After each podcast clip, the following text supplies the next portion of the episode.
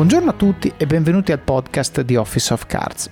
Oggi abbiamo la seconda parte dell'intervista a Federico Sbandi, che riprende da dove avevamo lasciato, ovvero l'esecuzione del percorso che si era delineato e aveva definito per i primi dieci anni della sua vita lavorativa.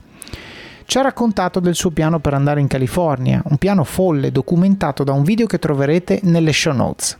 Ci ha raccontato degli anni in agenzia, in consulenza e di come è finito a Dublino prima e in Google poi. Una cosa non scontata, anzi in pieno stile sbandi, pianificata nei minimi dettagli ed eseguita in modo impeccabile. Prima di lasciarvi l'episodio vi ricordo del gruppo la pagina Facebook Office of Cats Community sono luoghi virtuali dove condivido pillole quotidiane di saggezza che traggo da libri che mi hanno colpito, dove troverete persone come voi che vogliono crescere, condividere domande e imparare. Per chi preferisce Instagram ho creato anche una pagina lì, così potete aggiungere al vostro feed qualche frasetta motivazionale che vi blocca lo scrolling senza fine e vi fa ritornare produttivi. Ho deciso di usare questi canali anche per condividere spunti sul podcast, come ad esempio permettere a voi che ascoltate di fare domande alle persone che intervisterò, oppure di fare sondaggi sui contenuti, i libri e molto altro. Quindi se ascoltate questo podcast seguite questi canali. Bene, non mi resta che augurarvi buon ascolto di questa mia chiacchierata con Federico Sbandi. Senti, allora tu c'hai sto piano, hai scritto 10 anni, bello lucido, belle le mie flessioni, mi faccio tutto.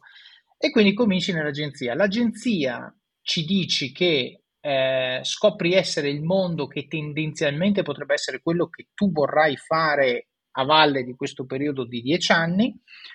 E, e quindi quanto rimani in questa agenzia? E, e, soprattutto la domanda che ti volevo fare prima, te la faccio adesso, è questa: è, ma dato che ti piaceva, com'è stato lasciarla? Perché immagino non deve essere stato proprio una passeggiata concettualmente comincio a lavorare in effetti in agenzia di comunicazione e mi piaceva tutto di quell'agenzia.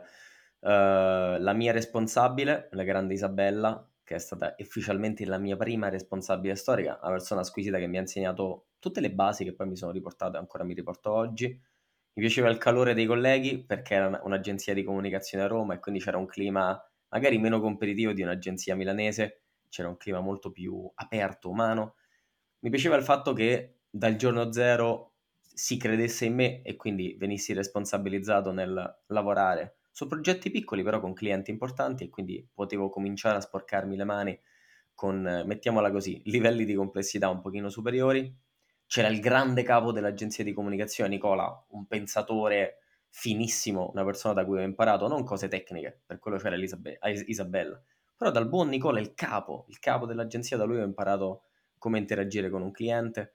E però dopo otto mesi ho cominciato ad avere un, una sensazione, ho cominciato a, fiutare qualcosa, ho sentito, ok, questo posto è fichissimo, mi sta dando tanto, tanto, tanto, però mi rendo conto che il livello di ambizione delle persone che mi siedono di fianco non è neanche lontanamente comparabile rispetto al mio. E quindi evidentemente ho bisogno di andare quanto prima all'estero che comunque i dieci anni a un certo punto finiscono e quindi fammi andare a dare subito un assaggio, una... fammi dare un'occhiata subito che cosa si dice in questa famosa California.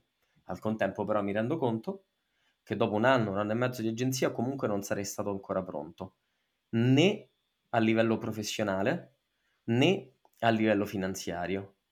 E quindi sempre grazie a un altro professore universitario che mi offre un'opportunità, si apre uno, dire, una prospettiva lavorativa che mi avrebbe fatto vedere l'agenzia da fuori, semplicemente perché sarei andato a lavorare in un'azienda che con le agenzie ci interagiva appunto da fuori. Quindi, uh-huh. siccome restava dentro di me l'idea di sì, un giorno essere il capo di un'agenzia, sì, l'agenzia è bellissima, però fammi vedere come funziona dall'altro lato del tavolo. Fammi vedere che cosa vuol dire fare comunicazione per un'azienda in cui si vende un tipo di prodotto o un tipo di servizio ci sono sempre gli stessi colleghi, si fa super bene una cosa, quindi si diventa super bravi in un certo settore, in una certa industria, e con le agenzie creative, tecniche, quelli che ti gestiscono l'advertising, quelli che ti fanno il sito web, fammi vedere come funziona interagire con loro. E quindi faccio una cosa, tra l'altro ho ancora il video di questa, di questa follia, Per cui nonostante... Che, che, ci darai per le show notes, non so neanche ancora cosa stai per dire, ma già lo voglio. Eh, questo è carino, questo è carino, questo è carino, te lo mando in privato volentieri, poi dici tu che cosa farci. Non l'ho mai pubblicato, ma che ci penso. Praticamente io ottengo, grazie a questa azienda, dopo l'anno e mezzo di agenzia, il mio primo tempo indeterminato, che in famiglia fu un grande festeggiamento, a me non importava niente. Firmo questo tempo indeterminato, ma nella mia testa sapevo già perfettamente che dopo 12 mesi, esattamente dopo 12 mesi, che sarebbe diventato il gennaio del 2016, io avrei fatto baracca e burattini e sarei andato a San Francisco. E sarei partito per San Francisco. E quindi avevo un anno per fare quante più cose possibili in questa azienda per sia provare ad avere un impatto a livello digitale su questa azienda, sia per lasciare un buon ricordo, sia perché 12 mesi mi sembravano abbastanza per fare bene e per fortuna siamo riusciti a, chi- a chiudere tutti i progettini che avevamo in ballo, ma siccome dentro di me dovevo dimostrarmi che io in quella San Francisco ci credevo davvero, ho fatto una cosa folle, Davide. Prende, ho preso un foglio di carta, immagina così, mm-hmm. ci mm-hmm. ho scritto San Francisco, però solo con i bordi, quindi c'erano proprio i bordi della scritta San Francisco.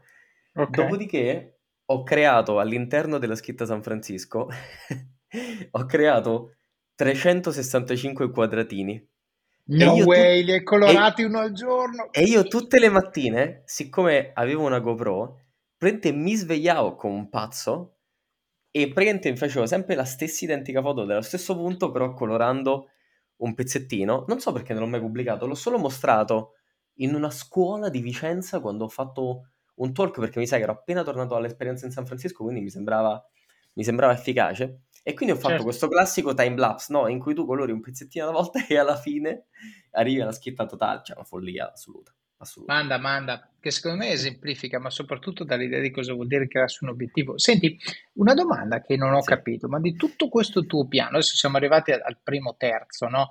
Ma eh, chi altri lo sapeva? Allora, questa è una bella domanda.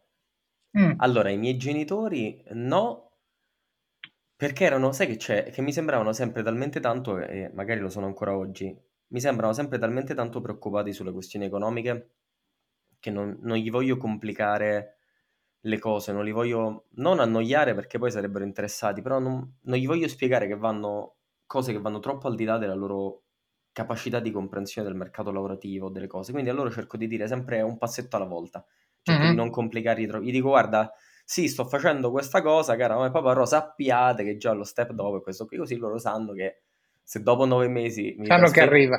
mi trasferisco per l'ennesima volta da un paese all'altro, sanno che non sono impazzito, fa parte di un piano, okay. Poi, con gli amici eh, storici della comitiva di Roma, con cui ancora sono iperlegato, loro, siccome non fanno il digitale, eh, tifano per me, ho cercato anche loro di non annoiarli troppo nel raccontare queste cose decennali, poi se gli è capitato magari di sentirla in qualche intervista, mi ci hanno anche preso in giro, ci hanno scherzato sapendo che perfettamente che poi l'avrei fatto, però ecco, la verità è che ho parlato di queste cose solo con le persone che, con le quali ho cominciato a fare network, che è una sensibilità che ho sviluppato appena tornato da San Francisco, dicendo ok, forse imparare a conoscere le persone è uno stimolo per il cervello e anche crea delle belle opportunità per la carriera. Quindi facciamo che ci investo un pochino di più. E da lì in poi mi sono reso conto che il livello delle conversazioni che potevo avere con le persone era finalmente di lungo termine. E Davide, la vera risposta è che con loro potevo farlo perché non avrei avuto la percezione di sembrare pazzo ai loro occhi. Mm, quindi diciamo che l'hai fatto nel momento in cui hai percepito di avere un'audience ricettiva. Mm. Mm. Questo mi porta alla mente, scusa, faccio deraglio un attimo su un tema genitoriale che però eh, è super fresco nella mia testa. Mi, hanno consigliato, mi ha consigliato Luca Foresti, che, che, che ho intervistato di recente, eh, di leggere un libro che si intitola Genitori efficaci. No? E questo libro parla di come creare le condizioni tali per le quali i figli, soprattutto quando entrano in età adolescenziale, continuino ad avere il dialogo che hanno con i genitori quando sono in età, diciamo, infantile. E io l'ho trovato affascinante perché ci ho trovato parecchie similitudini con, i, con il mondo del lavoro, perché il concetto è tu non puoi imporre niente a nessuno, cioè lo puoi fare ma funziona nel breve termine e soprattutto funziona con le persone con le quali non vuoi lavorare perché le persone con cui l'imposizione funziona tendono a non essere le migliori sul mercato. Se tu vuoi lavorare con le persone di talento, il massimo che puoi fare è creare il contesto, tale per cui loro facciano ciò che tu vuoi che loro facciano oppure ciò che serve all'azienda che loro facciano, no? Ed è interessante perché mi è venuto in mente sentendoti, c'è un capitolo su quel libro che parla di ascolto attivo, eh, molto diverso rispetto all'ascolto passivo. Intanto bisogna ascoltare, partiamo da lì. L'ascolto passivo è un ascolto, diciamo, dove tu esprimi con il linguaggio del corpo eh, che stai ascoltando, il che vuol dire che non stai guardando il telefono, che la TV è spenta, insomma, le cose standard, che però purtroppo al giorno d'oggi standard non sono, però eh, supponiamo che siano standard a livello di buon senso. Poi invece parla di ascolto attivo, ovvero una modalità di ascolto dove non solo io ti sto ascoltando, ma man mano che tu esprimi un pensiero, io ti do un feedback verbale sul fatto che ho capito la cosa che tu mi stai dicendo, ma non ripetendo a pappagallo quello che tu mi hai appena detto, ma semplicemente facendo la sintesi di, eh, dell'impatto che la cosa che tu mi hai appena detto ha su di te, non su di me, su di te. Okay? Quindi l'esempio che fa è il bambino che dice io a scuola non ci vado più. L'istinto del genitore è ma perché non vuoi andare a scuola? Cioè, è, di buon senso direbbe chiedigli questo, no? No, perché si chiude, perché, si, perché mentre tu sei genuinamente interessato al perché, lui sente l'inquisizione, perché lui dice, oddio mi stai chiedendo perché, ecco vedi, lui vuole che io vada a scuola, quindi se adesso glielo dico, panico, allora non mi ascolta, bla bla bla, e questo porta alla chiusura. L'autore del libro, che by the way è stato scritto nel 75 e tutt'oggi ci sono corsi su quel metodo, quindi mi viene da dire che forse qualcosa di buono c'è, è invece che dire perché, dire ah ok, non vuoi più andare a scuola. Punto. Il bambino, come tutti gli esseri umani, ha voglia di parlare, ha semplicemente bisogno di essere certo che dall'altra parte non c'è uno che lo giudica.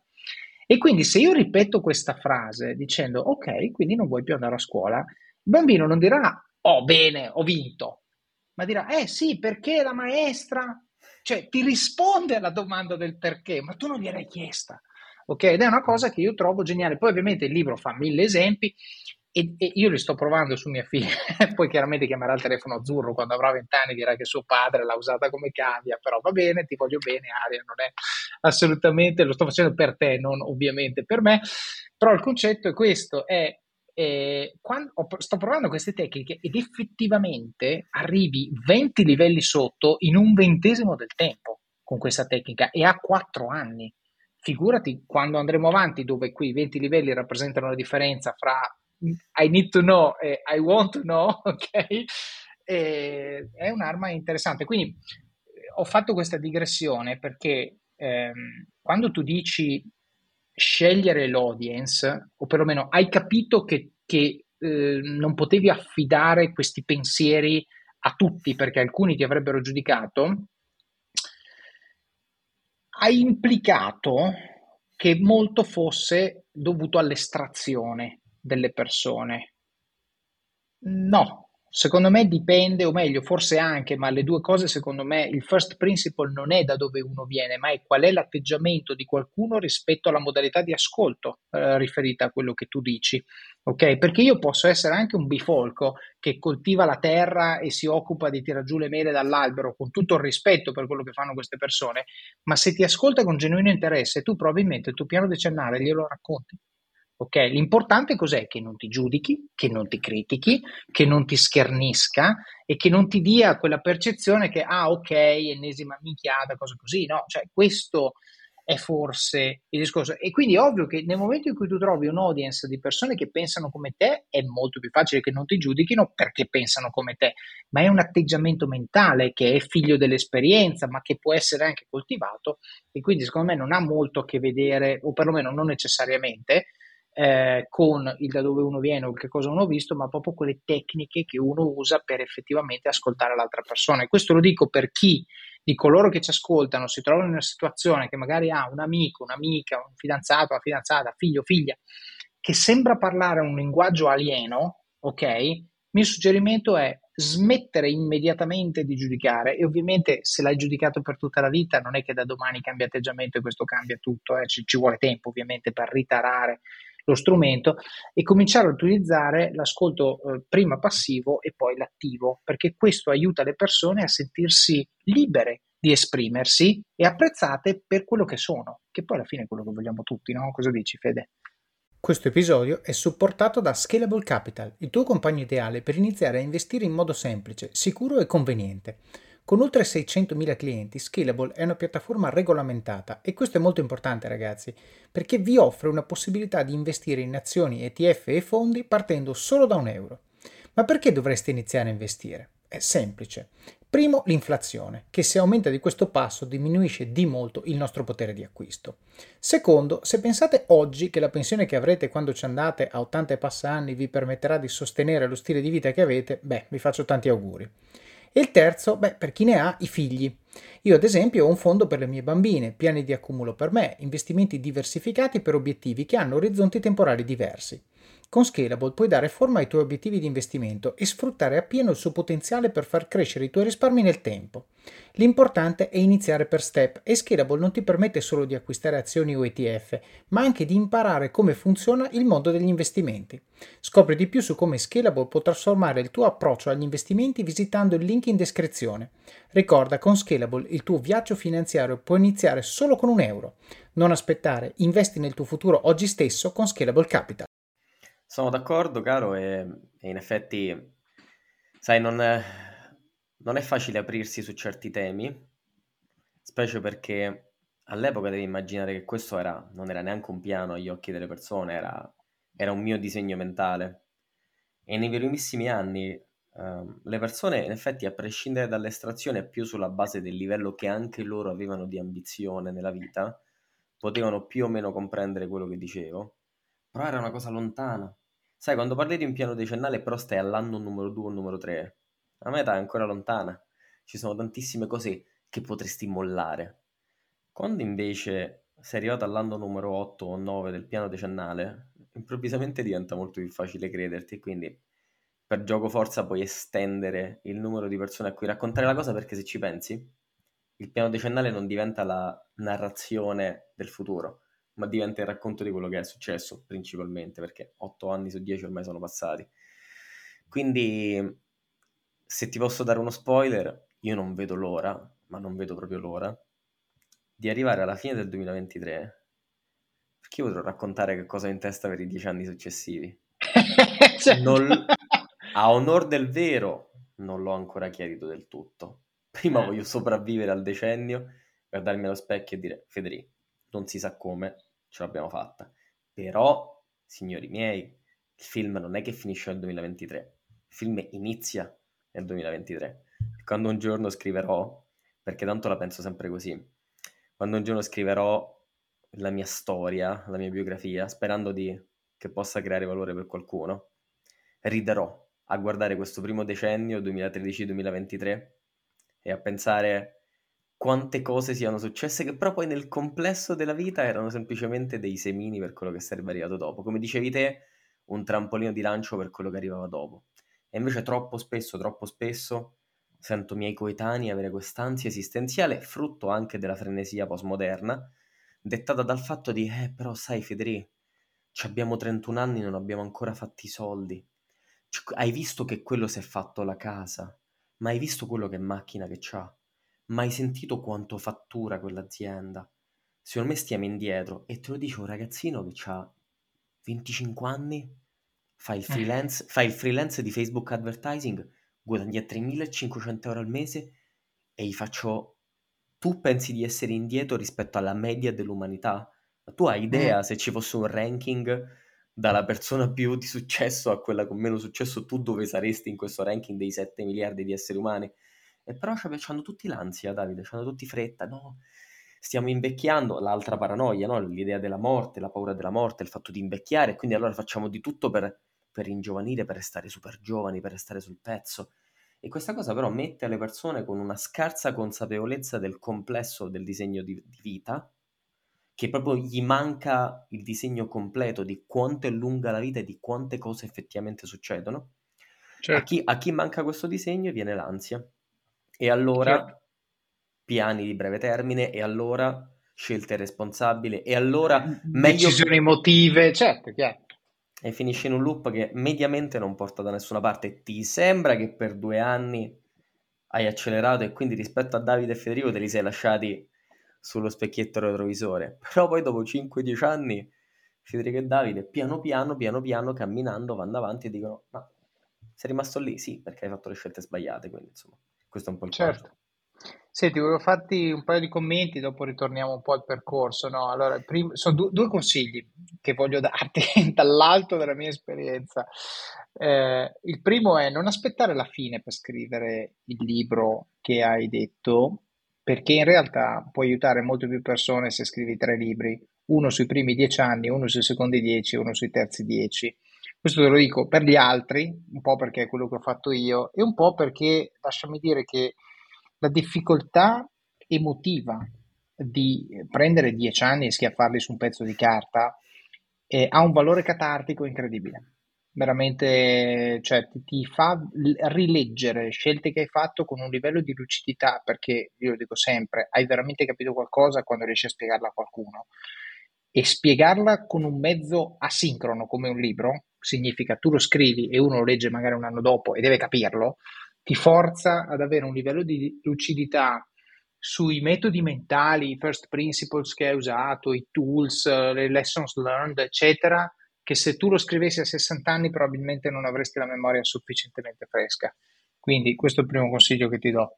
E, e se lo scrivi io lo compro, questo, così almeno una copia la me.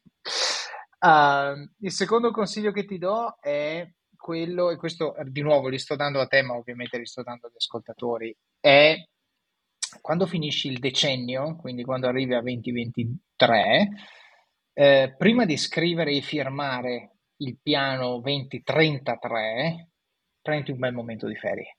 Questo è importante. Io ho sentito, ho diverse, ci sono diverse persone anche che conosco adesso che hanno finito di lavorare in un'azienda il venerdì e il lunedì hanno cominciato in quella dopo.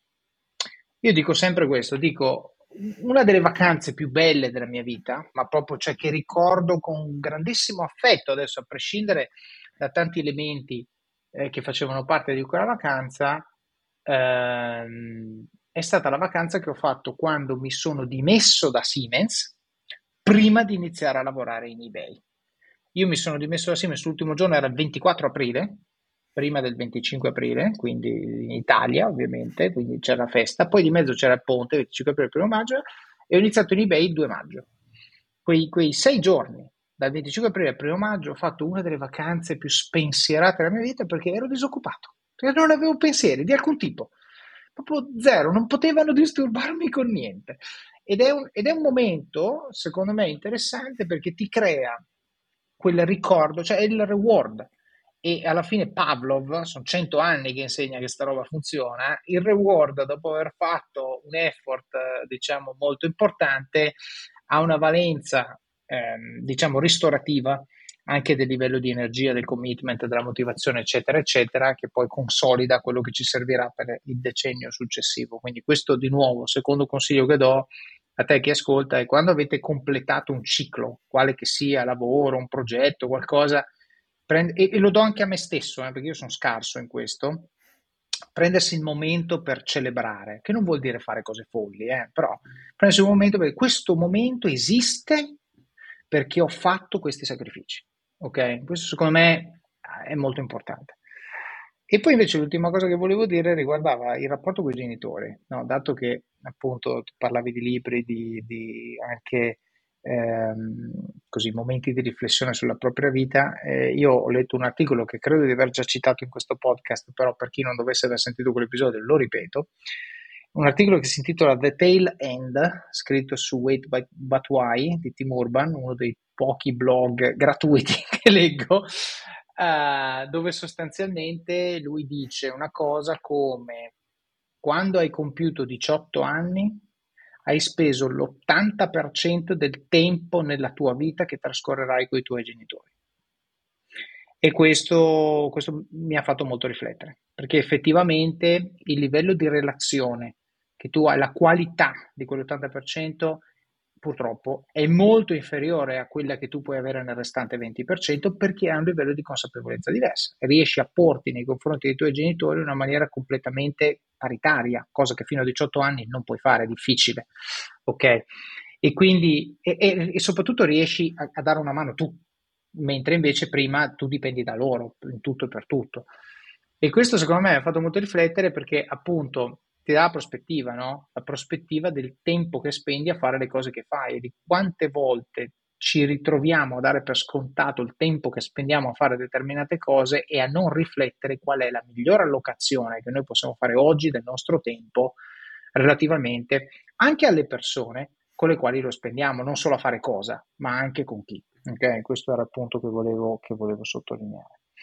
Senti, quindi tu hai fatto un anno in azienda e poi hai detto, dopo aver colorato tutta la scritta San Francisco, hai preso e sei andato, giusto?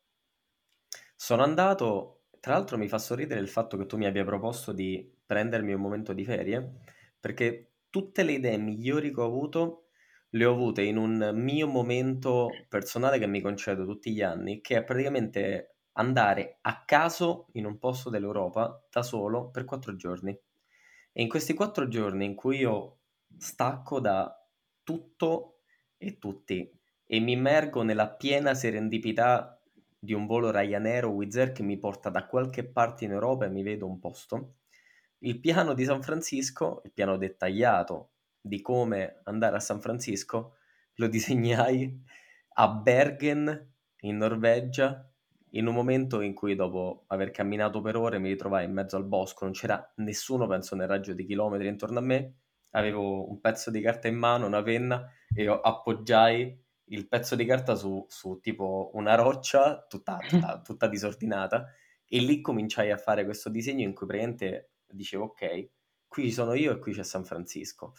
Ok, io a San Francisco come ci vado? Che non so l'inglese, non ho troppi soldini da parte perché un terzo di quello che prendo lo devo mandare a casa, cioè anzi lo devo dare in casa. Uh, non conosco nessuno in California, ma io come ci arrivo? Ma chi è Federico Sbandi? Ma come mi presento al cospetto della grande California? E qui niente, su questo pezzo di carta, come dire, raffazzonato lì per lì, mi dissi ok, ci sono, ci sono solo tre modi per arrivarci.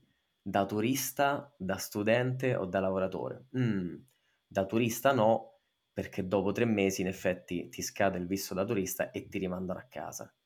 Da lavoratore, eh beh, bello, io però il lavoro me lo voglio andare a prendere sul territorio perché il lavoro effettivamente io non ce l'ho e chi è che mi dà una sponsorship da San Francisco al quartiere Furio Camillo con un anno e mezzo di esperienza che poi al massimo diventeranno due anni e mezzo, non funziona così.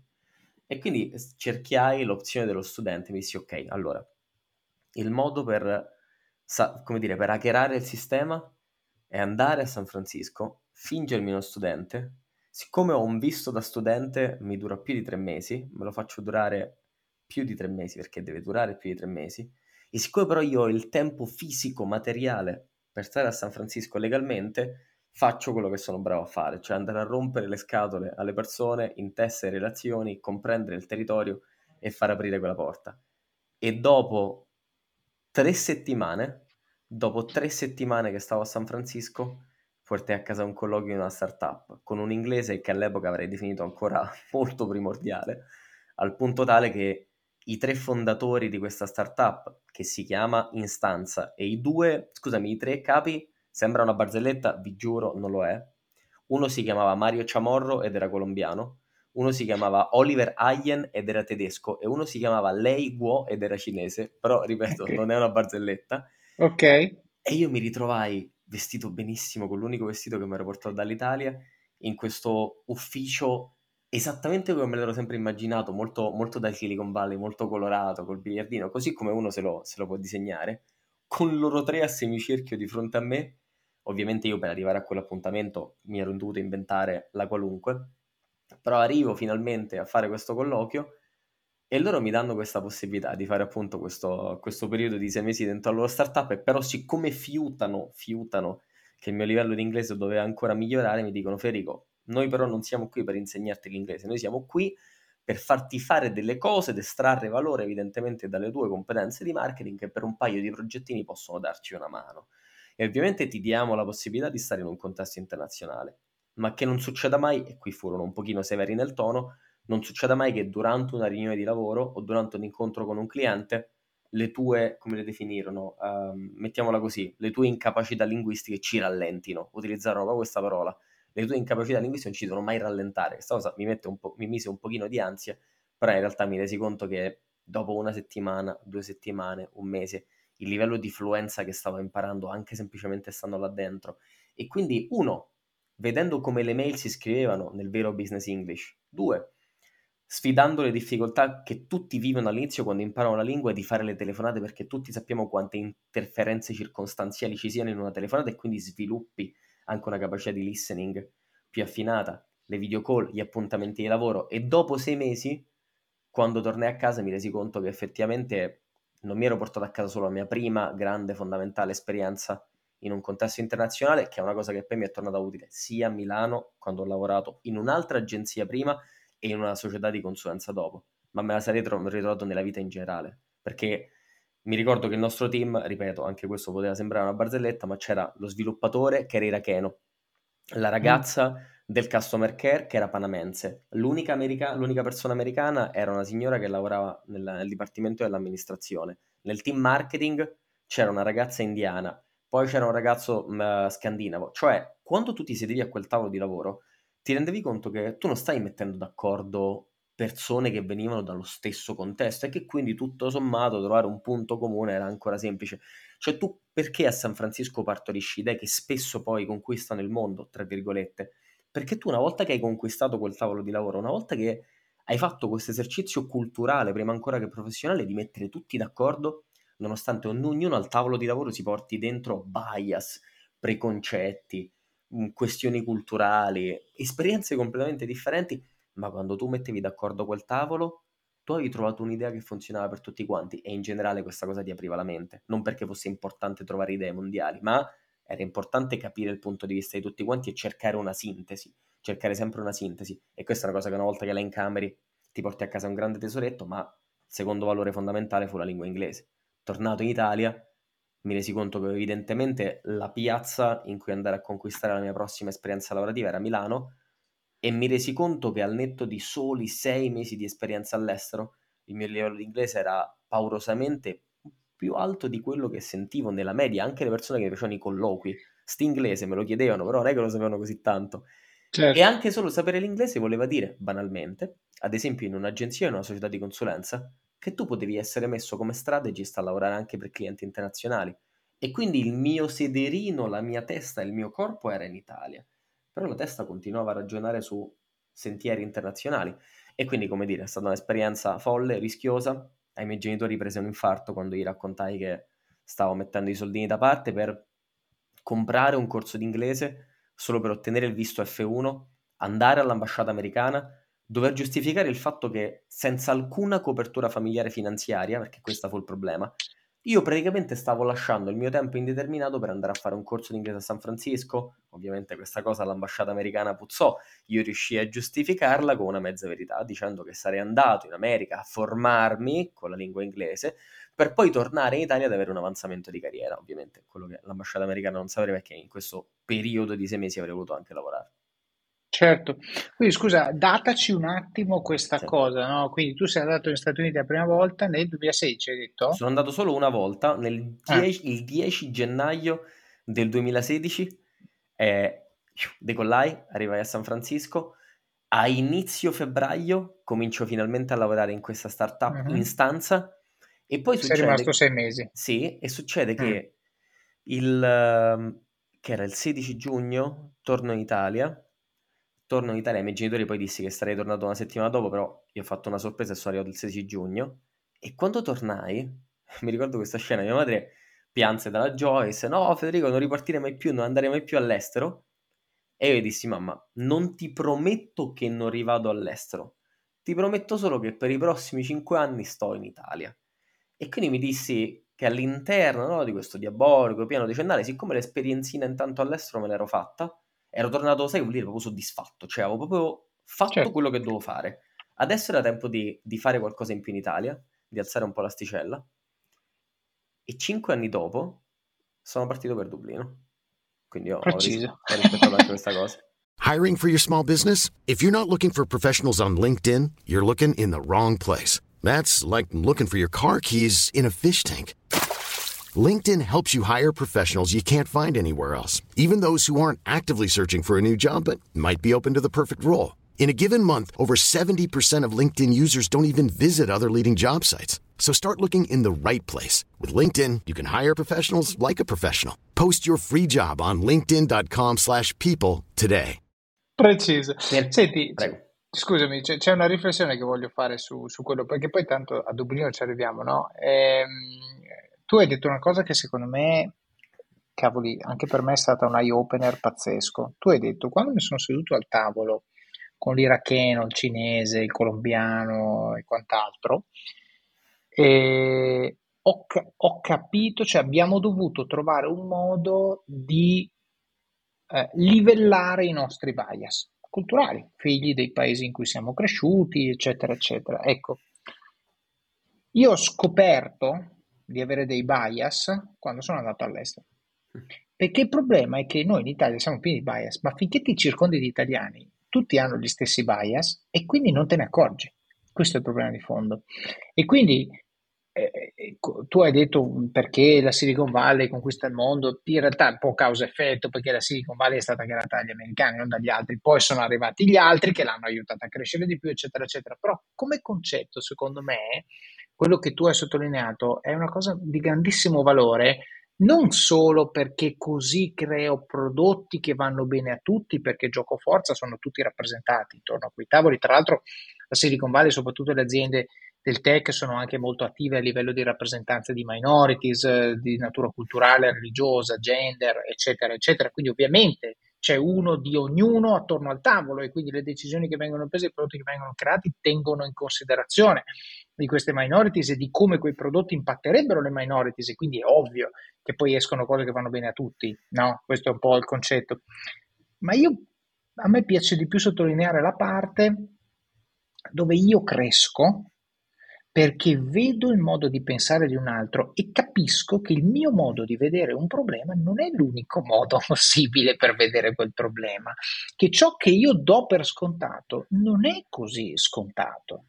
E questo ti permette di mettere in discussione alcuni first principles che tu credi di avere ma che in realtà sono un portato della cultura in cui tu sei cresciuto, come dicevi prima, anche i genitori, magari insomma l'ambiente, casa, il paese, la televisione, quello che ti ha formato, in realtà arrivi, ad avere la consapevolezza necessaria per creare un impianto di first principles che sono coerenti non con chi eri, ma con chi vuoi essere.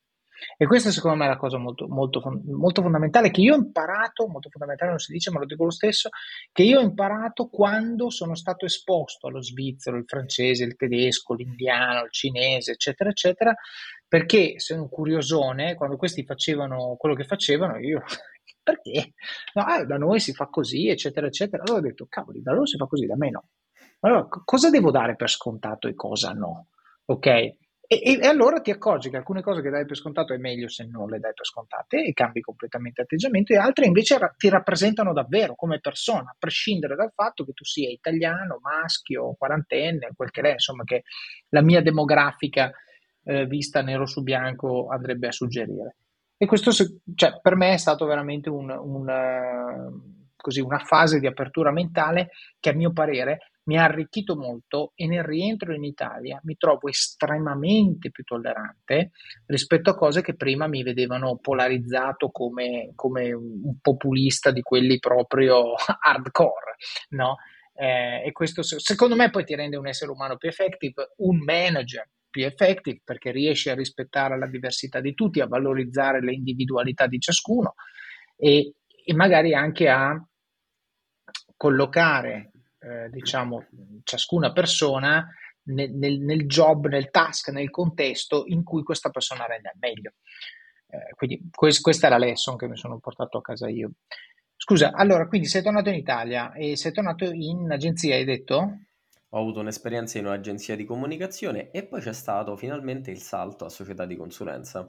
un contesto che avevo sentito nominare, che faceva parte del piano, che però aveva dei tratti ancora sfumati per me. Ma una società di consulenza che cosa fa? E mm. per fortuna arriva una, una, chiamata da una società di headhunting che era stata assoldata da questa società di consulenza che cercava un digital strategist con almeno 5 anni di esperienza, un background internazionale che potesse fare strategia su, su grandi aziende quotate in borsa. Mi contattano, mi seducono, io accetto e inizia quella che posso definire tranquillamente l'esperienza più bella che abbia fatto a livello lavorativo come dipendente, che è durata ben due anni e mezzo mm. e che è stata sicuramente la più complessa da lasciare perché era, era da pazzi lasciare, era un bello mm. stipendio. Avevo un grandissimo capo, il grande Alessandro, con cui ancora oggi sono in contatto da cui ho imparato una serie di infinite finezze a livello relazionale con i clienti, niente di tecnico, ma Alessandro non era il mio capo tecnico, mi aveva ruolato per fare delle cose, e però mi ha insegnato tantissimo su come gestire sia le risorse interne, i momenti di crisi, sia i progetti con i clienti, fantastico. Colleghi, mm. tutti super preparati, ognuno specializzato in un'area differente, e essendo una società di consulenza si faceva solo strategia, non c'era neanche più la parte operativa, quindi era un livello di di consulenza più elevato. Quando interagivamo con Moncler, non interagivamo col marketing manager, ma direttamente con il CEO e con la responsabile marketing o con la responsabile comunicazione, cioè tu mi insegni che cambia semplicemente il livello degli interlocutori, quindi anche la sfida il livello di complessità. Eh, ti faccio un esempio concreto, mm, andare a spiegare al CEO di una multinazionale come dovrebbe utilizzare il proprio profilo LinkedIn, ovviamente ci sono una serie di cose che vanno ben al di là della tecnicalità del progetto di digital leadership in cui tu gli spieghi il corretto di utilizzo. Lì devi stare attento a non ferire l'ego del professionista, quello, quello è un vero imprenditore, tu sei, tu sei, un ragazzino che gli sta spiegando come usare uno strumento, quindi cautela, massima cautela nel raccontare le cose. Morale della favola, in questi due anni e mezzo, sento, come ha detto anche, come ha detto anche il mio responsabile Alessandro, che sono passato dall'essere un ragazzino potenzialmente talentuoso a un professionista cioè ho avuto la mia piccola evoluzione, sono cambiato nei modi, nei toni e in tutto quanto. Ed è stato molto complesso dirgli addio, e però quando ho raccontato uh, al mio responsabile, ex responsabile, il buon Alessandro, che avevo da sempre questo piano diabolico in testa decennale, che nel 2023 volevo fondare la mia agenzia di comunicazione e che però questo piano a un certo punto doveva avere un capitolo finale e che il capitolo finale era andare a dare un'occhiata dentro una big tech a Dublino, in Irlanda, Alessandro non ha battuto ciglio, mi ha, mi ha stretto la mano, ha sorriso, ci siamo fatti una bella passeggiata in un parco a Milano, ci siamo, come dire, abbiamo cercato di capire come risolvere la mia uscita trovando una, una persona che mi potesse sostituire ed è stata l'entrata, l'esperienza e l'uscita più bella che abbiamo avuto da un'azienda. Ripeto, solo un pazzo l'avrebbe lasciato. Hmm. Quindi tu praticamente hai anteposto, questo, questo è spettacolare, perché io dico sempre, è la cosa che ho di fare oggi sarà la cosa che ringrazierai di aver fatto domani. Tu hai anteposto due cose, anzi, cioè una cosa a due cose. Hai anteposto la coerenza col tuo piano e quindi l'obiettivo di lungo, non solo al, all'obiettivo di breve, cioè al benessere che tu avevi nel breve, ma anche e soprattutto, quello che frega moltissimi, all'inerzia. Perché l'inerzia, la scelta facile era stare. Tu invece hai detto no, io sarò inerte rispetto al piano, non rispetto a questo pezzo del piano. Ok? E questa veramente notevole secondo me come riflessione perché è proprio l'esemplificazione. Quando io dico sempre ne, ne parlo sempre nel contesto dell'esercizio fisico no? che io dico ragazzi se oggi non avete fatto esercizio fisico quando mi dite lo faccio domani domani fate il workout di domani non fate il workout di oggi. Il workout di oggi è perso se non l'hai fatto non esiste più. Ok? E, eh, ma oggi sono stanco. Bene se tu oggi farai allenamento, comunque sia, starai meglio, ok? E quindi, però, finché lo farai, odierai ogni singolo momento, la goccia di sudore, la fatica, il muscolo, odierai tutto, ma alla fine dirai meno male che l'ho fatto. E quindi questo, questo, questo tuo storytelling dell'esperienza appunto nella società di consulenza mi ha ricordato questo, che tu hai anteposto il benessere di lungo al benessere di breve, una cosa che se facessimo tutti, e io ne parlo spesso relativamente a esercizio fisico e alimentazione, no? è, è, buona, è buono il pasticcino, certo che sì, ma non ti fa bene, quindi lo vuoi mangiare una volta a settimana, va bene, lo vuoi mangiare tutti i giorni, magari no. Insomma, cercare sempre di pensare alla differenza fra il momento di gioia adesso e invece che cosa sarò lieto di aver fatto fra dieci anni, fra vent'anni, fra trent'anni, no? E, e soprattutto che storia di me stesso vorrei raccontare agli altri no? E torna al discorso del tuo libro. È come se tu il libro che scriverai nel 2023 avresti potuto scriverlo nel 2013, paradossalmente. E forse potrebbe essere un esercizio interessante, magari ti consiglio anche questa cosa, scrivere nel 2023 il libro del 2033 e poi vedere le differenze. Quello potrebbe essere interessante. Senti, e quindi hai lasciato, no? Hai lasciato questa società e hai lasciato l'Italia per andare in Google. No, giusto? attenzione, io ho, No? lasci- io ho lasciato un bel lavoro per andare a Dublino, ma il lavoro era ancora tutto da conquistare perché Ah, ok, quindi dici, intanto vado a Dublino, poi vediamo. attenzione, c'è un aspetto forse diabolico, soprattutto per la serenità mentale dei miei genitori di tutto questo piano, che io ragazzi ogni volta che ho lasciato qualcosa perché avevo in testa che era arrivato il momento di andarsi a prendere la cosa successiva, io non è che la cosa successiva intanto me l'ero presa e allora lasciavo quello che avevo prima. Siccome ho sempre avuto questa visione che un imprenditore, un bravo imprenditore deve avere due cose. Deve avere la capacità di guardare nel futuro e deve avere un pizzico di coraggio. Ho voluto applicare queste due cose alla mia vita da dipendente e che mi sono detto no, io queste cose la- le faccio alla Federico Sbandi e farle alla Federico Sbandi vuol dire che io mollo il lavoro, mi trasferisco in un posto, nel frattempo campo da freelance e però io l'opportunità me la vado a conquistare con tutti i rischi del caso. E in questo caso, sebbene avessi già, mettiamola così, un track record di pazzie riuscite in otto anni, quindi avevo un pizzico di credibilità e di supporto in più da tutti quanti, compresi i familiari, però stavolta l'asticella era ancora più in alto, che stavolta la cosa era andare in, una- in un nuovo paese in cui non conoscevo praticamente nessuno e puntare immediatamente a quella che poteva essere l'azienda migliore. L'azienda migliore si è rivelata essere Google, tra tutte quante, è un po' la, è un po' la Dream Company qui a Dublino, è quella che- in cui tutti sognano di andarci. Ehm, una volta che il tuo CV riesce anche solo lontanamente a sfangare lo screening algoritmo e spazza via la maggior parte delle persone qua, quindi immagina che non riesci- il tuo CV non riesce neanche a essere visto da un essere umano, viene proprio spazzato via dallo screening automatizzato perché non è adatto, perché non ci hai messo le parole chiave giuste, n ragionamenti che rendono tutto ancora più complicato. Ma se riesci a superare questo, dire, questo primo screening, poi c'è tutta la vera battaglia, che è superare i, pro- i famosi processi di selezione di Google. E io devo dire col cuore in mano che tutto pensavo di riportarmi a casa dall'esperienza a Dublino, ma non un master in HR, che è esattamente quello che io ho vissuto in questi Mhm. mesi. Cioè, un master in HR applicato alla realtà fisica delle cose, perché io da questa esperienza, le cose che vedo in questa città, e soprattutto la grande attenzione che hanno le big tech, è un- una pianificazione, una metodologia, una metodologia pseudo-empirica nella selezione dei talenti e poi un'attenzione quasi anacronistica al benessere dei propri lavoratori. Per me, vedere tutte queste cose da dentro è ed è stato un master in HR, un master di risorse umane. Mm. In- da quando io sono a Dublino, non penso di essere migliorato come strategist o come consulente. Sono rimasto esattamente al livello dove mi ha lasciato la società di consulenza. Al massimo ho imparato a gestire le cose in autonomia, i mi- avere i miei progetti.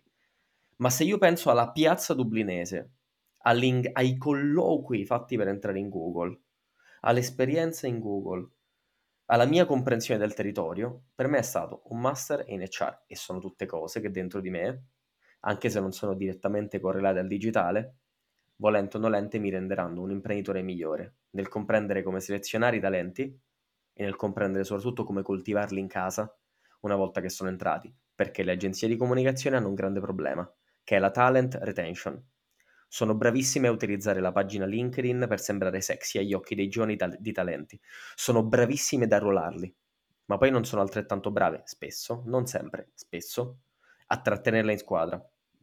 E Mm. c'è una- un numeretto presente su tutte le pagine LinkedIn di tutte le aziende del mondo, che è il turnover rate, che è un'informazione alla quale diamo troppa poca attenzione Il turnover rate ti dice, caro amico e cara amica, dopo quanto mediamente le persone se ne vanno.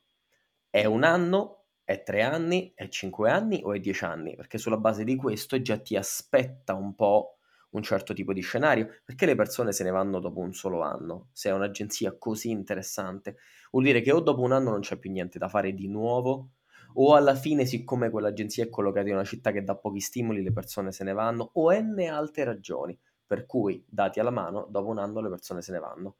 Quindi, siccome voglio imparare non solo ad arruolare le persone in gamba un giorno, ma anche a trattarle bene per farle restare, devo dire che le cose che ho imparato qui sono molto molto interessanti. Vacanze in Sicilia o in Sardegna. Con i traghetti GNV viaggi in relax, porti tutto quello che vuoi e ottieni super vantaggi. Col nuovo programma Fedeltà MyGNV accumuli punti viaggiando, ricevi un cashback del 20% e tanti sconti a bordo. Non c'è modo più conveniente per andare in vacanza. Scopri i dettagli su gnv.it. Ok, e questo perché, diciamo, al di là dell'azienda che poi ti ha assunto, eh, dici Dublino, essendo una città po' l'headquarter europeo di molte big tech eh, americane, ti becchi l'atteggiamento americano calato in Europa ovunque, perché tra l'altro Dublino, insomma io sono stato diverse volte, cioè veramente dove vai becchi uno di queste de, delle grandi aziende, cioè ormai ci sono solo quei business e, e le birrerie a Dublino, non c'è nient'altro. Eh, e quindi sostanzialmente e questo è il motivo, no? Cioè tu hai visto, hai potuto confrontare anche magari andando appunto in una birreria e confrontando gli appunti con gli amici che lavorano in Facebook, quelli che lavorano in Netflix, quelli che lavorano in Apple, bla bla bla, hai visto che più o meno le cose analoghe, no? Quindi hai potuto vedere qual è il timbro, no? qual, è, qual, è, il playbook di queste aziende per quanto riguarda talent engagement e talent retention. Questo è il senso che stai dicendo, no? Sì, e qui è tutto portato talmente tanto all'estremo che le aziende sanno che l'asticella è talmente in alto lato qualità del lavoro, lato benefit, lato stipendi, ma la parte economica viene dopo, che giocano, competono tra di loro verso l'alto e non verso il basso. E allora improvvisamente viene fuori che l'azienda del momento è HubSpot, perché HubSpot è l'unica di tutte le big tech qua dentro che da qualche mese a questa parte concede ai lavoratori la famosa settimana con solo quattro giorni di lavoro. Poi però sai perfettamente che se entri in Facebook rispetto allo stipendio annuale e alla percentuale di bonus che ti vengono dati, è una delle aziende più generose, ma magari è un'azienda in cui c'è un clima peggiore rispetto a quello di Google. Poi mm. sai perfettamente che se conosci qualcuno che lavora dentro TikTok, beh, ricordiamo che TikTok è l'unica di tutte le big tech che ha un imprinting cinese, non americano. E quindi le cose, tu lo sai per esperienza indiretta delle persone che ci lavorano, che anche la gestione delle cose è un pochino più cinese, è un pochino meno americana. E quindi il bello di stare in questo territorio è che diventa tutto un gioco. Un gio- anche qui è un gioco di informazioni.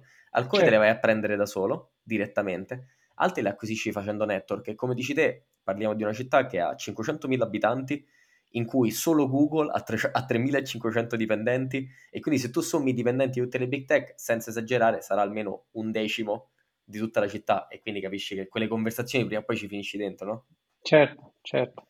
Senti, quindi tu questo master in HR l'hai fatto prima e poi sei finito in Google o l'hai fatto durante? No, e per me il master in HR è una metafora per dire che queste cose io le ho imparate facendo i colloqui, lavorando in Google e conoscendo Sì, sì, no, dicevo, esatto, cioè quello che volevo dire è quando tu sei andato a Dublino, sì. ti sei esposto a questi contenuti, eh, ripeto, nei bar, non certo alla Dublin University o al Trinity College o come diavolo si chiama, ma eh, la domanda è qu- quanta consapevolezza avevi di tutto quello che hai detto quando sei finito in Google? Allora, siccome come sempre non mi piaceva l'idea di perdere, Succede che nonostante io sapessi che nell'estate del 2021 mi sarei trasferito a Dublino, a febbraio del 2020 sono venuto in perlustrazione. Ho letteralmente fatto una cosa totalmente randomica, ho aperto il mio profilo LinkedIn, ho selezionato per location le persone che stavano nel mio profilo LinkedIn come collegamenti di primo livello. Per uh-huh. fortuna avendo circa 30.000 collegamenti acquisiti nel tempo, semplicemente perché pubblico dei contenuti, per fortuna trovai 7 persone queste sette persone, che erano tutti italiani, che lavoravano in Big Tech a Dublino, io ho mandato un messaggino privato e ho detto ragazzi, Io a febbraio del 2020 sto venendo a Dublino, mi piacerebbe poi trasferirmici l'anno dopo. Se io vengo a Dublino e vi offro una birra, un caffè o un tè, vi va di vederci? Grazie alle conversazioni con queste sette persone, Davide che lavorava in Google, uh, Alberta che lavorava in Microsoft, tutte persone che lavorano nelle principali big tech, uh, LinkedIn, TikTok, tutte le principali, io grazie a quei sette appuntamenti di networking, ovviamente organizzati in modo chirurgico prima di venirmi a farmi i miei quattro giorni a Dublino di perlustrazione, io ho acquisito le ultime informazioni, tra virgolette, di cui avevo bisogno, per um, avere delle conferme su delle cosine che avevo in testa di Dublino e per avere delle smentite su delle cose che avevo in testa di Dublino. Tornato, certo. a, ca- tornato a casa da quell'esperienza mi sono detto, ok, adesso il quadro mi è chiaro, posso completare la mia esperienza nella società di consulenza e rispettare, come dire, il mio piano che era appunto nel luglio del 2021 andare a Dublino e Piccola parentesi, a marzo del 2020 scoppia la pandemia e nonostante mia madre sapesse già che io ho in testa questo piano, sorridendo mi disse, appena scoppiò la pandemia, mi disse Federico, ma questa cosa della pandemia cambia il tuo piano di andare a Dublino? E le ho fatto, no mamma, cioè io troverò il modo di andarci. Quindi ebbi da un lato, a parte gli scherzi, la fortuna di andare a Dublino un mese prima che scoppiasse, tra virgolette, il caos in Europa e quindi ho vissuto al 100% l'esperienza anche sociale. Poi ho vissuto tutti i vantaggi di fare l'ultimo anno barra anno e mezzo nella società di consulenza da remoto che si è rivelato essere una svolta perché ho potuto cominciare a infilare all'interno della mia giornata lavorativa anche una serie di altri progetti che mi hanno permesso di fare qualche soldino in più, di acquisire mm. più esperienza e di arrivare un pochino più confidente a Dublino nel luglio del 2021, esattamente il 19, cioè quando l'Irlanda ha riaperto i battenti ai forestieri, a tutti quelli che erano non irlandesi, io sono subito arrivato a Dublino e dopo un mese e mezzo di network eh, serrato, in cui ho incontrato qualcosa come 60-65 persone one to one per estendere ancora di più la mia comprensione del territorio, io a un certo punto mi sono detto, ok Federico, ci sei, ormai la lingua non è più uno scoglio, a furia di birre, tè Caffè, hai capito mm. perfettamente come funziona questa piazza, hai capito come costruirti un referral, quali job application sono più adatte, anche se fanno parte dell'area sales, a un profilo marketing, come riscrivere il tuo CV, esattamente qual è l'azienda in cui voglio applicare, qual è la posizione che voglio, come prepararmi mm-hmm. per i colloqui e quando mi sentivo pronto ho lanciato, come dire, la bombetta, ovvero ho fatto cadere il primo tassello del domino che era riconnettermi con una di queste 65 persone che avevo conosciuto tra luglio ed agosto, tale Elena, che lavorava in Google, creare un referral che lei stessa mi aveva proposto durante una conversazione informale perché le ero sembrato in gamba, sponsorizzare il mio nome internamente e quindi anche solo lontanamente riuscire a bypassare lo screening algoritmico e poi entrare in quello che sarebbe stato un periodo molto stimolante, il famoso, famoso Master in HR, che sono stati 5 colloqui distribuiti su due mesi con Google che è stata un'esperienza super intensa che penso che mi riporterò per tutta la vita. Ed eccoci qui, dopo questa seconda parte della mia chiacchierata con Federico, in cui abbiamo parlato della sua carriera e dell'esecuzione del suo piano decennale. Abbiamo parlato del suo self-commitment per andare a San Francisco, sigillato dalla scritta San Francisco divisa in 365 quadratini che colorava uno al giorno azione catartica che gli permette di tracciare il progresso rispetto al piano e scandire il suo avanzamento verso l'obiettivo, davvero un grandissimo checkpoint. Abbiamo poi parlato di ascolto attivo come strumento per aprire la persona di fronte a noi e non farla mettere sulla difensiva rispetto ad una possibile differenza di opinioni. Abbiamo anche parlato di soluzioni di breve rispetto a soluzioni di lungo periodo, di sprint rispetto alle maratone, le seconde non iniziate nemmeno a farle se non avete un piano, ma sono quelle che vi portano lontano. Abbiamo poi discusso dell'importanza di fare vacanza tra un lavoro e l'altro. Il momento di discontinuità è fondamentale per celebrare e tracciare una linea di separazione fisica e mentale tra due cose per loro natura molto diverse tra loro. Federico ci racconta del suo approccio su questo tema quattro giorni a caso in una città europea, staccato da tutto e tutti, e riflessioni libere su un pezzo di carta. Ne abbiamo parlato l'altra volta e lo ripeto ora. Per le decisioni importanti scrivere ha un potere enorme di pulizia mentale, di ordinare le idee, chiarire tutte le opzioni, fatelo. Prendetevi uno strumento adatto e scrivete a ruota libera. e poi rileggete, mettete in ordine e vedrete quanto sarà più facile prendere decisioni apparentemente complicate se fate questa cosa. Abbiamo discusso del valore della diversità e di esporre le nostre idee ad una platea più ampia e diversificata possibile. Federico ci ha parlato della sua esperienza in startup con decine di culture diverse e di quanto più complete e raffinate fossero le idee e i prodotti che venivano realizzati quando includevano il punto di vista di tutti.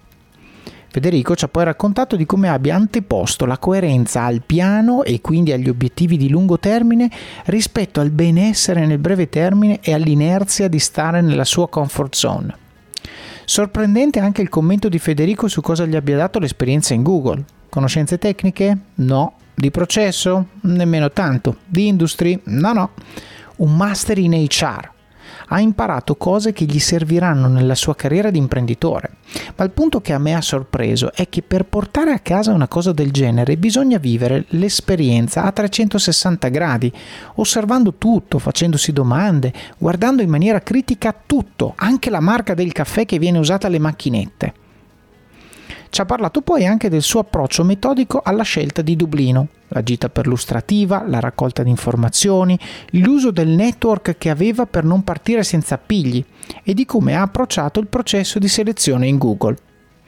Nel prossimo episodio continueremo la chiacchierata con Federico, ripartendo proprio dalla sua esperienza in Google e di come ha fatto entrare, di come è andata, di come ha anche iniziato a fare il freelance altra miniera di spunti per moltissimi di voi che hanno un sogno e magari non sanno da dove partire. Ne sentirete davvero tante, ve lo prometto, non perdetelo.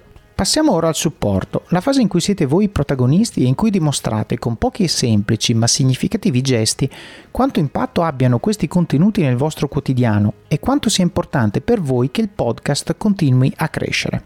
Quindi come fare?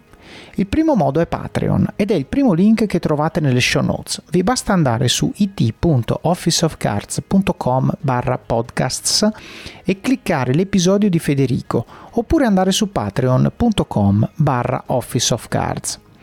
Patreon è un modo senza sforzo per contribuire alla qualità di questo podcast e vi permette di fare delle piccole donazioni mensili, anche di pochi euro, per darmi una mano a finanziare il supporto professionale per l'editing degli episodi e la promozione del podcast. Spesso mi dite grazie per questo podcast sui social media, via email, in alcuni casi anche di persona, e io vi sono infinitamente grato di questo. Se potete, anche un aiuto concreto può fare la differenza e contribuire a renderlo ancora migliore. Si tratta di una cifra libera. Se ciascuno di voi desse anche un solo euro al mese, davvero niente, potrei assumere un tecnico audio full time e una persona che mi aiuti a diffondere il messaggio sui social o altri mezzi di comunicazione, oppure anche coordinare meglio le interviste di persona, che sono sempre migliori di quelle remote. Potrei cercare attivamente diverse tipologie di ospiti su LinkedIn, fare più recensioni di libri che richiedono più tempo. Insomma, se volete che il podcast cresca, un po' di supporto ci vuole. Grazie di cuore davvero a tutti i patrons che hanno scelto di supportare Office of Cards finora. Il secondo modo sono le recensioni del libro Office of Cards su Amazon, magari raccontando quali parti vi sono piaciute o quali tecniche e consigli avete messo in pratica e hanno avuto impatto nella vostra vita. So che molti di voi regalano Office of Cards ai loro amici, chiedete loro di lasciare la recensione quando lo hanno finito. Ve ne riporto qui una scritta da Davide di recente che ringrazio. Il titolo è Un libro assolutamente da leggere e poi va avanti e che rileggerò assolutamente, cosa che di rado faccio. La cosa che più mi piace di questo libro è che Davide si rivolge alle persone in modo comprensibile a tutti, toccando temi che nella maggior parte dei casi vengono trattati in modo più accademico e complicato, e a volte anche noioso, nei libri di business spunti, riflessioni, consigli, un mix di informazioni che hanno aperto una voragine nella mia voglia di conoscere, comprendere e imparare. Non è mai troppo tardi. Consiglio vivamente di leggerlo e di ascoltare anche l'omonimo podcast Office of Cards, divenuto per me un appuntamento fisso del mattino prima di andare a lavoro. Ad oggi sono all'episodio 31, non ne ho saltato uno. Credo che il progetto di Davide Cervellin vada sostenuto in tutti i modi possibili perché la diffusione di questo tipo di mentalità può solo migliorare le nostre vite, l'azienda per cui lavoriamo e il mondo in cui viviamo. Congratulazioni Davide, spero un giorno di poterti anche incontrare di persona, sarebbe per me un grande piacere. Davide, lo spero anch'io, sai dove trovarmi, quindi se vuoi che ci incontriamo, se passi da Milano, fammi sapere. Il terzo modo, recensioni del podcast, sia su Apple Podcast, dove potete anche lasciare un commento, che su Spotify, dove potete lasciare solo le stelline. Ci mettete davvero 30 secondi, ma è molto importante perché aiuta gli altri a scoprire e provare questo podcast. Il quarto modo, se usate Apple Podcast, potete abbonarvi al podcast, costa solo 99 centesimi al mese e con l'abbonamento avete accesso in esclusiva a contenuti extra, come ad esempio gli episodi completi, ovvero le due o tre puntate tre puntate come in questo caso, di ogni episodio. Appena sono pronti, appena ho finito di lavorarci. Di solito oltre un mese prima della pubblicazione ufficiale. Oppure avrete anche accesso ad altri materiali che sto pensando di rendere disponibili nei prossimi mesi. Vi faccio uno spoiler video corso così quelli che dicono che non ascoltano le note alla fine, vediamo chi l'ha sentita questa. Vi aspetto tutti eh, con un commentino sulla pagina Facebook oppure su LinkedIn. Il quinto modo, suggerite persone che vorreste io intervistassi o temi che vorreste che io trattassi. Questo podcast lo faccio io, è vero, ma lo faccio per voi.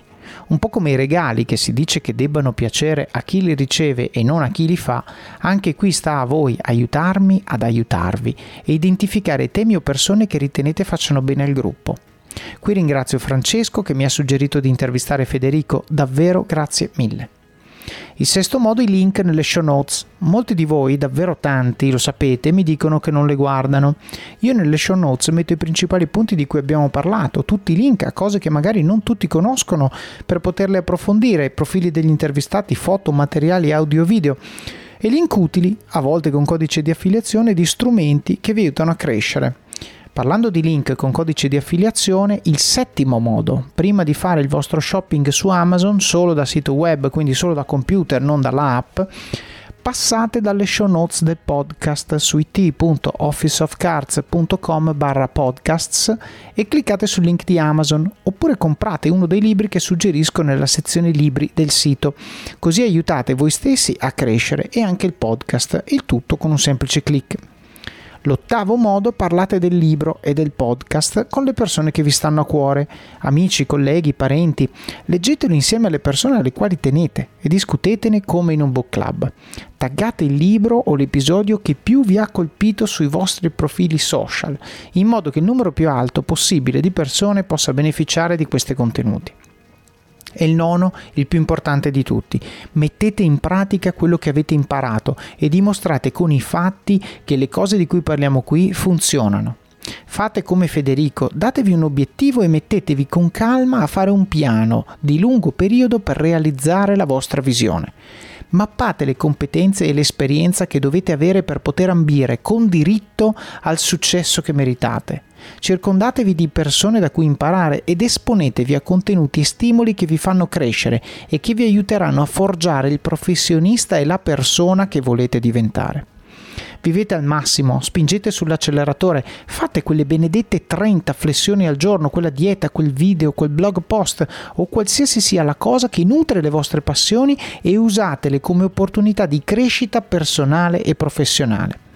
Lo so che è difficile, ma è proprio nelle difficoltà che troverete crescita e successo. Decidete ora chi dovete diventare per avere successo e raggiungere gli obiettivi che vi siete prefissati. Il vostro domani inizia oggi e il vostro oggi inizia adesso. Vi auguro buon proseguimento di giornata e di settimana. Alla prossima!